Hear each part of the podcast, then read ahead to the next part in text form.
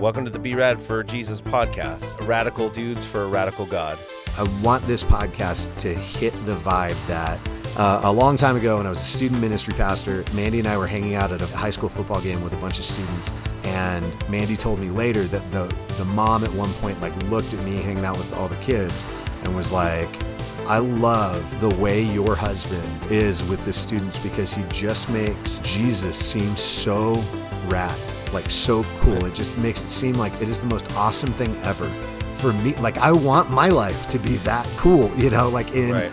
Jesus, that we hmm. know the creator of the universe and that he died for us and and brings us true abundant life and fills us with his spirit and transforms us from the inside out and leads us into good things and has plans for us and like isn't all of that so amazing and wonderful that it's rad and isn't it also so radically different from living for ourselves and just kind of figuring it out and hoping that, you know, the best goal I can have is either to achieve an, a lot in this world and or build enough relationships that I leave something worthwhile for people to remember me by when I leave. Don't we want existence to be more than that? And and shouldn't Christianity lead us to a life that is so radically different that it is rad when get truly engage with it. You know, or something like, you know, or like, yeah, you know, like something yeah. like that.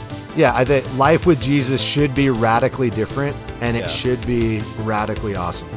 Right. Yes, something like that.